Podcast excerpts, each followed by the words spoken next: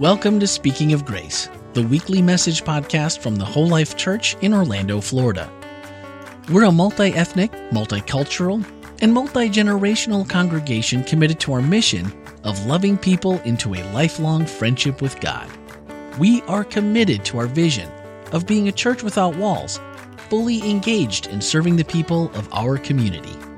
Thank you for joining us as we continue speaking of grace. Family. Everybody doing all right? You got to be doing all right. The music, mm, don't you love it? I mean, I'm I I was asked in my uh, interview for this position what kind of music I liked, and I said, "Well, I like lots of different kinds of music. It's like asking to pick an ice cream flavor, and that's what I like about whole life, right? Different flavor every week, and uh, and uh, you can't go wrong with ice cream."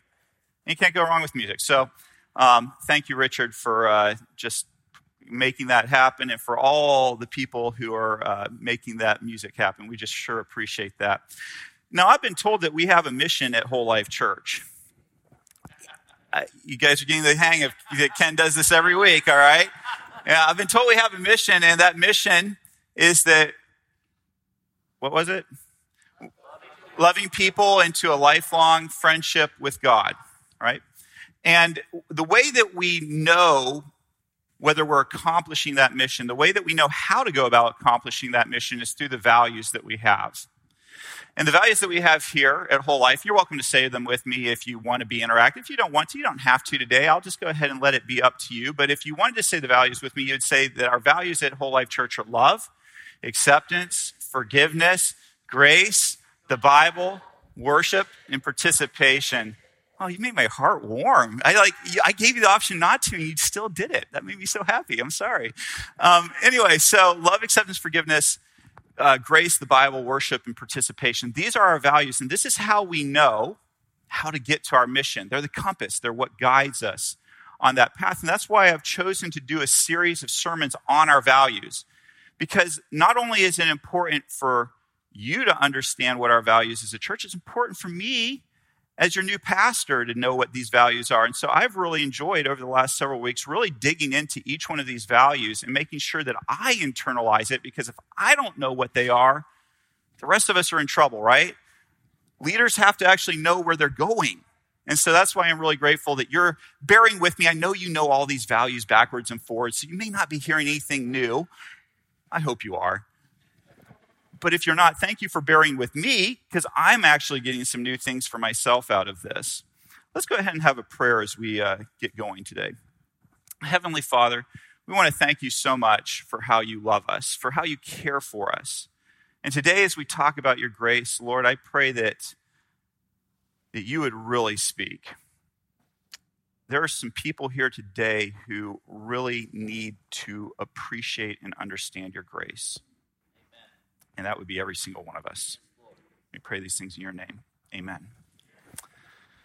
So, uh, if you've interviewed for a job recently, what's the first question you get asked in an interview?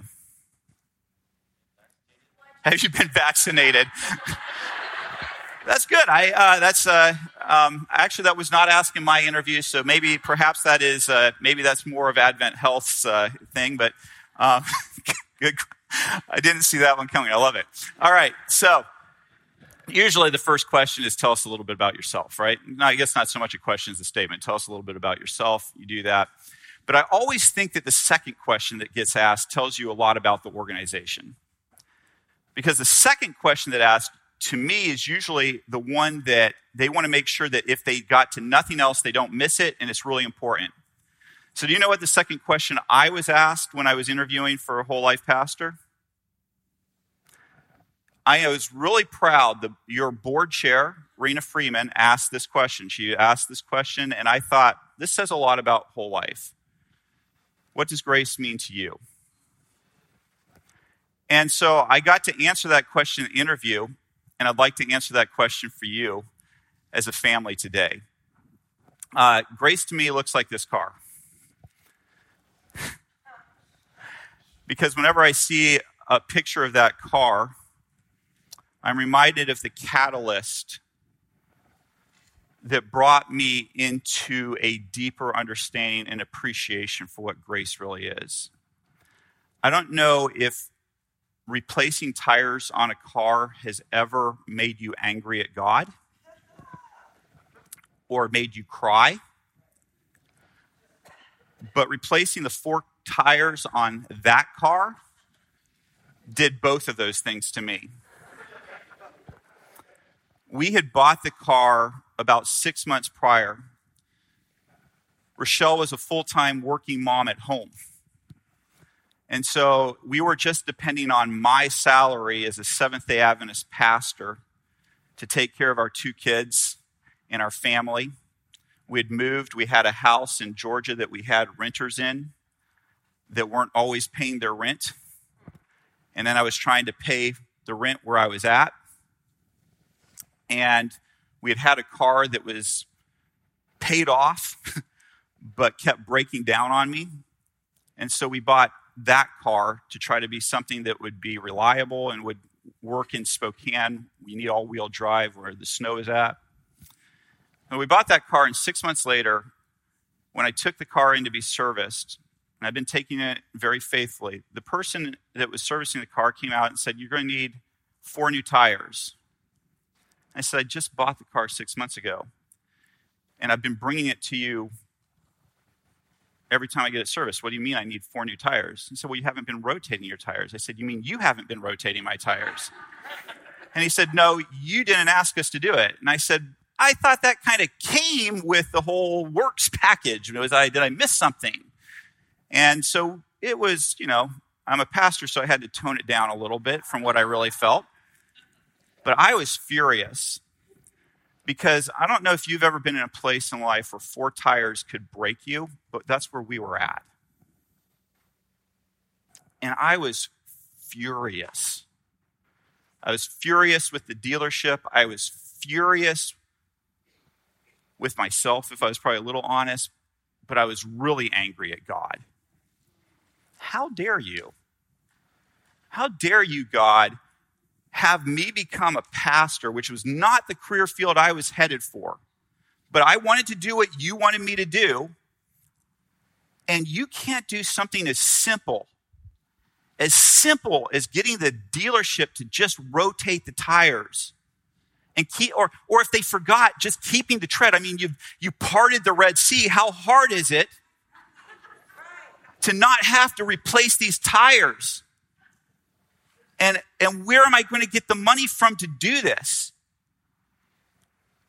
How dare you, God? Don't you know I'm doing you a favor and you can't do something as simple as take care of the four tires on this? And I think that my frustration with God had been growing because being a pastor, as it turns out, I know you think that pastors only work one day a week and it's just the easiest job on earth. But I had thought that too, and I became a pastor. and uh, it turns out it's not exactly that way. And so I'm brand new pastor. I'm, I'm kind of figuring this out. I'm frustrated with the frustrations that come with pastoring.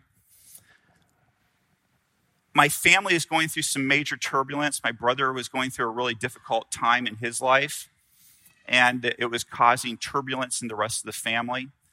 And so all of this created this kind of this perfect storm where the four tires just broke me. I was just angry at God. I said some things to him I won't repeat. I was furious. And as fate would have it, that was the week that my mentor decided I needed to go to the Willow Creek Symposium.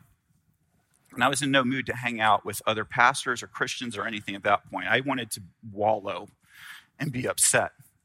And this particular year, Tim Keller was one of the featured speakers. He had just written this book, The Prodigal God, which, if you haven't re- uh, read that book, buy it after sundown and read it immediately. It's a f- just amazing book. And so I hadn't read it. And, uh, and, and, and we had this amazing moment where Tim Keller preached this sermon and I don't know if you've ever been somewhere and you felt like the person who preached the sermon was talking right to you and there was nobody else in the room and it was just you.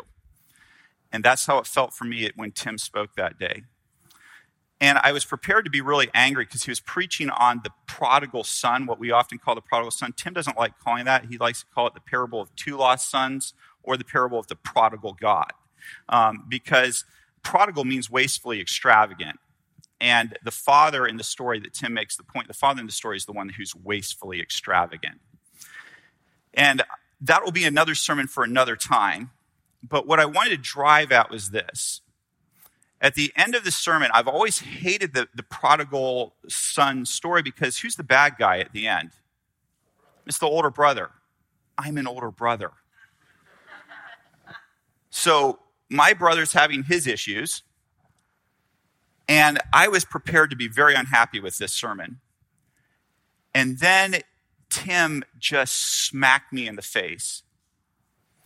He said, You know the people I worry about? He said, Don't worry about the younger brother. The younger brother knows he's lost. I worry about the other brother, older brother, because he doesn't know he's lost. The older brother thinks he's doing the work that the father wants him to do. And so he thinks he's all good. But what does the older brother's response at the end tell you? Haven't all these years I done all these things and you can't even give me a little party? What does that tell you? The older brother was working for the father's love, he was working for his inheritance. But how do inheritances work? You don't work for your inheritance, you get it because you're a child. And Tim said, looked right at me and he said, Ken, at least that's what I heard. God doesn't owe you a single thing. He's already done everything that you could possibly want. God doesn't owe you anything.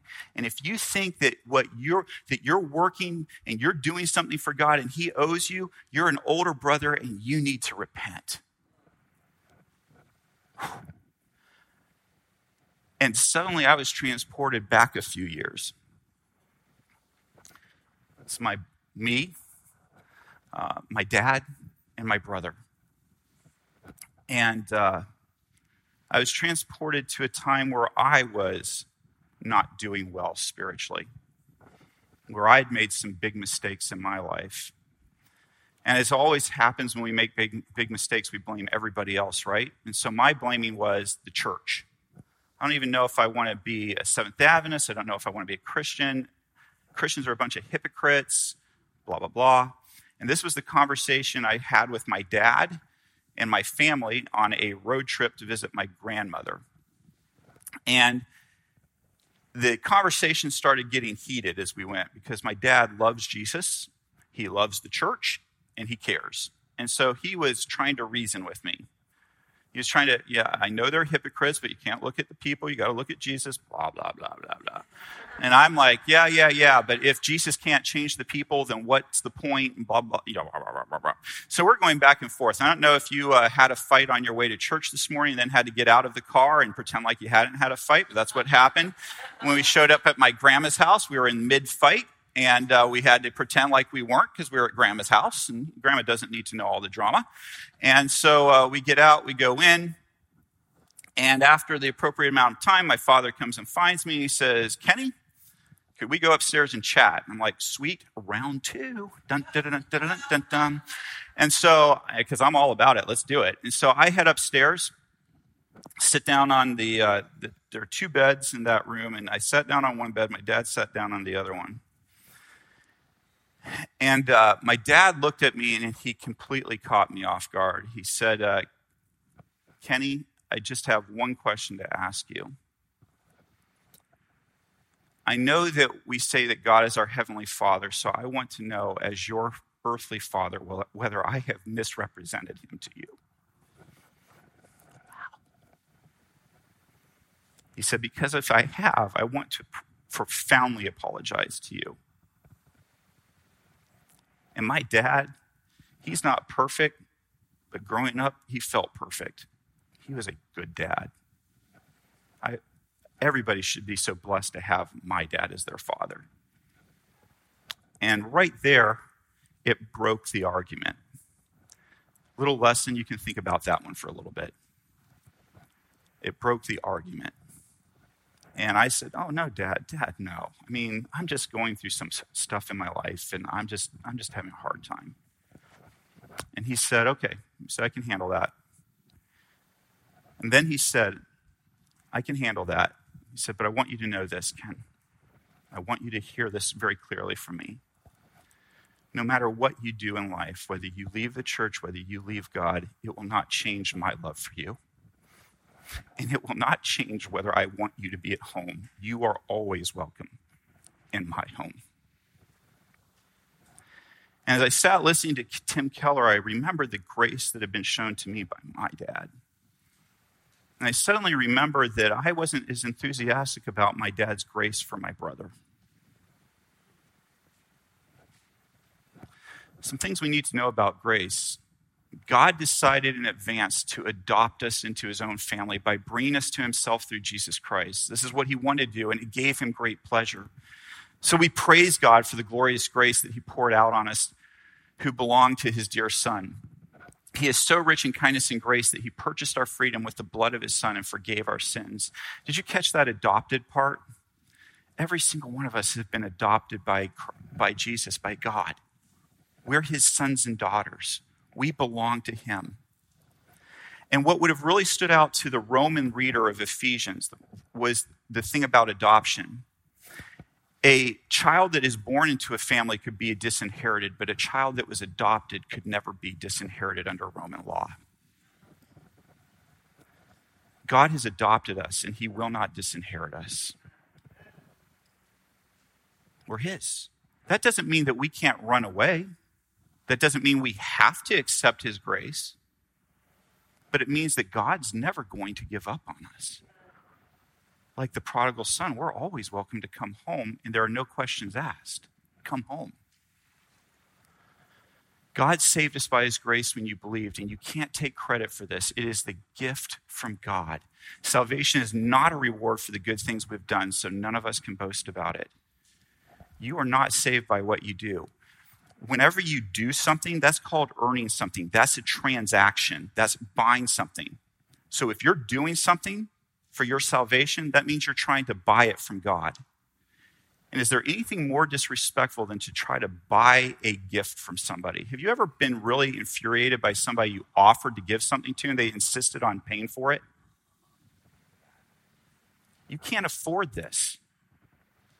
This is a gift and that's the gift of salvation. It's a gift. Quit trying to buy it. It's already been bought. You don't have the funds in your account to get it. Grace is this it's unmerited favor or unearned love. How many of you like to earn your love? That's what we call prostitution. It's when you pay for something and I know that's a strong word, but I want you to think about that. We treat God that way sometimes. We treat him like he's somebody who can be bought. Stop. It's free, it's done, it's yours. The next thing I want you to know about grace is that in his kindness, God called you to share in his eternal glory by means of Christ Jesus. So after you've suffered a little while, he'll restore and support and strengthen you, and he'll place you on a firm foundation. My purpose in writing is to encourage you and to assure you that you are experiencing is truly a part of God's grace for you. Stand firm in this grace. This is from 1 Peter chapter 5, verses 10 through 12. The, the church that Peter's writing to is under assault. They're going through persecution, they're going through hard times. I want you to know what did Paul say? That's part of God's grace for you. If you're going through difficulty, if you're experiencing sickness, if you're experiencing difficulty in your relationship, sometimes that is part of God's grace for you. The four tires, I believe without a doubt that God made those tires bald on purpose because He needed to capture my attention and make me realize how much I thought I was earning His favor as opposed to that He was giving it to me. Sometimes the bad things in life that come our way are a gift of grace from God to us. Not always. Some of the things that come to us are a result of sin and, and that. And that's that's not God doing it to you. But I'm also reminded that God says that He will take everything that goes wrong in our life and bring beauty out of ashes. And so, if you believe in God's grace, God's grace sometimes gives us hard times, and sometimes it gets us through hard times, and sometimes it makes us the person that God wants us to be. I need you to understand that God is not interested in your physical comfort in this life. He's interested in having a long term, eternal relationship with you. And if my child has to suffer a little so that they can be happy in the long run, I don't enjoy it, but boy, that's what's going to happen. Grace isn't always pleasant. Grace doesn't always feel good, but it's still unmerited love. And is any parent can tell you the hardest thing to do is to let your child suffer when you know it's what's best for them. Final point. Go and announce to them that the kingdom of heaven is near. Give as freely as you received, says Jesus. If you've received grace, you've got to give it. Grace should inspire grace. And if it's unearned, it's unearned. That means that you don't give grace to people who deserve it. You give grace to the people who don't deserve it in your life. Hey guys, it's Chris, Ken's younger brother. As you can imagine, I have some insights into Ken's life that are unique. I can tell you that when he was uh, younger into his teen and early 20s, he was arrogant, conceited. He thought he knew everything. He thought he was the political answer to this country's problems. And the Ken I grew up with, we kind of split ways and didn't get along very well. And I was on my own journey. Uh, I was the black sheep of the family and I wandered away far. Ken and I intersected again when he moved from Spokane to Nashville. He needed help driving the moving van, and I was surprised that he called me. He reached out to me. I wasn't uh, in the church. I was definitely living a lifestyle outside of God's will. And during that trip, uh, I expected him to lecture me on my life and what I was doing wrong. Instead, Ken wanted to take the time to make some admissions about how flawed he had been.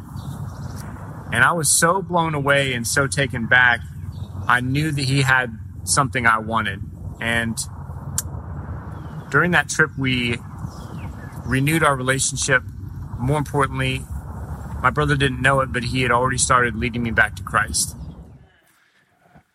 You know when that happened? It happened after my four tires. Because grace inspires grace. And instead of telling my brother what he was doing wrong, it was time for me to admit what I've been doing wrong. Grace inspires grace, and grace changes lives not truth. Truth is a guide, but it doesn't change people because you can know the truth and still do the wrong thing. But when you experience true grace, that changes lives. God owes me nothing, and yet He's freely given me everything.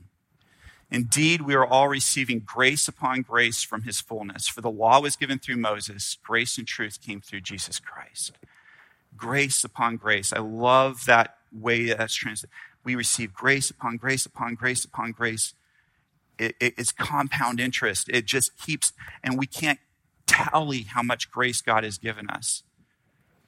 And when we finally realize that, it will change us and it will change the world. And that, that is what grace means to me. All right. I'm Stanley. I'm your online worship host, but here I am on stage. Uh, that's because we've been receiving questions online. Uh, you that are still here in house, you have an opportunity. You can hop on the church website or hop on Facebook and submit your questions about grace. Right now, I'm going to toss it over to Gabby uh, while we wait for a couple more questions to come in. We already have a few, but uh, please submit them now. Thank you. All right, Pastor Ken. So, my question is Are there limits to God's grace? And if so, where, where does He draw the line? There are not limits to His grace. Um, the line is drawn by you and me. Um, we draw the line on how much grace we are willing to accept from God. And, and we're the ones who choose whether we want to allow God's grace to transform us. And so I think it's important for us to remember that, that um, there's a tendency to think, well, I've, I've made so many mistakes, God would never want me back. But that's not at all what the Bible story tells us. Um, the only thing that will keep you from coming home is yourself. Excellent. We have a couple questions uh, about the relationship between grace and mercy. Lavender asks, What's the difference? And Denise asks, How are they related between grace and mercy? Yeah, they're easy to get confused. Mercy is, is, has a lot more to do with forgiveness. You've, somebody has done something wrong, and mercy is, is going ahead and granting them clemency and for, for what they have done. Um, whereas uh, grace mean, is unmerited favor. In mm-hmm. other words, you're receiving this because not because of anything you've done, which mercy mm-hmm. would be you're receiving mercy because of something you've done. Um, grace is unmerited favor that you're receiving simply because. Almost like if you got a traffic ticket and instead the cop gave you a hundred bucks. Instead would be that would, would be, be amazing, and I highly recommend that to any police officers watching this. Broadcast. I wish that happened. Yeah. awesome. Um, we do have a couple more coming in here. Um, Stanton asked, "How does grace fit into our everyday life with others?" That was Stanton. How does grace fit in? I think it fits in. If we're allowing God's grace to transform us and to fill us, then I think it flows right out of us into our interactions in everyday life. I think, you know, grace is. Um, grace is going the extra mile for an employer who doesn't appreciate it. Uh, grace is um, doing something nice for a coworker who's been sabotaging your efforts. Grace is um, is doing something that matters to your spouse, not expecting that they are going to uh, do something back in return for what you've done. So I think that that as Christians, we should be the most grace filled filled people on earth. That we're we are allowing what has been poured into us to overflow and pour out of us. I see. It's very. It's almost very similar to unconditional love. If I if I'm right. You know, it, it's reminding me a lot of how no matter what, it's not necessarily deserved and you're not necessarily doing anything to ask for it, but you're just giving it out because God gives us the ability to do so. Yeah, grace is the product of unconditional love. Yeah, awesome. absolutely. Okay, we have a lot of questions, but only time for one more. Uh, so, okay, who do I pick? Who do we pick? Okay. this is the hard part sometimes, is trying to decide. I'm going to go with Lynn's question. Um, she asks, so grace is like undeserving favor, something you haven't earned. She's looking for some clarification. Yeah, absolutely. It's it's unmerited favor. In other words, um, you have done. It is simply given to you because the giver loves you and chooses to do it for you, not because they expect to get anything back, not because you've done anything for it, but simply because. Um, and it is absolutely transformational in your relationships with God and with each other. And I, I think that sometimes when you grow up in uh, churches that are, are more fundamentalist, we really struggle with this concept because we do believe that, that God's rules matter, but they matter in the context of, we, we sometimes like to quote this when we say, what does the Bible say? God said, Jesus said, if you love me, keep my commandments. But what did he say? If you love me, he didn't say if you want salvation, keep my commandments. He said if you love me, keep my commandments because what he knows is is that keeping commandments flows out of love. It's just grace sometimes it's just it's it doesn't seem fair and so it's like hard for us to understand it sometimes of like, it's it's absolutely not fair and that's that that is maybe even another definition of grace. It's not fair. Excellent. Well, we have more questions, and I'm so sorry that we didn't get to all of them, but we always ask them during the podcast, uh, which you can find anywhere that podcasts are played. Uh, it is called officially now, This is Whole Life. And can right? I do a plug? Sure, go ahead, plug it. Ray actually did a bonus episode of the podcast from because I talk a lot in the podcast, so he had to cut it down. so he cut one of my stories out. If you haven't read, uh, it was a story I thought about putting into the sermon this week, but didn't have time. So if you want to hear it, It's a good one. I listened to it uh, last night, Yeah. so good one. All right, well, thank you guys so much, and feel free to still submit questions. And there's also the Ask uh, Ken Anything series coming up. So thank you guys so much. Hi, this is Randy McGray, podcast producer and host here at Whole Life Church. Loving people into a lifelong friendship with God is our mission at the Whole Life Church, and our podcasts, Speaking of Grace and its companion, 15 with Andy, Randy, and Jeff, are designed to help facilitate conversations that help us grow together in that pursuit. Now that you've heard the message for this week, don't forget to check out the Whole Life takeaways for this message. Swipe up in today's show notes and join the conversation. Speaking of conversations, each Wednesday morning we take a closer look at the week's message.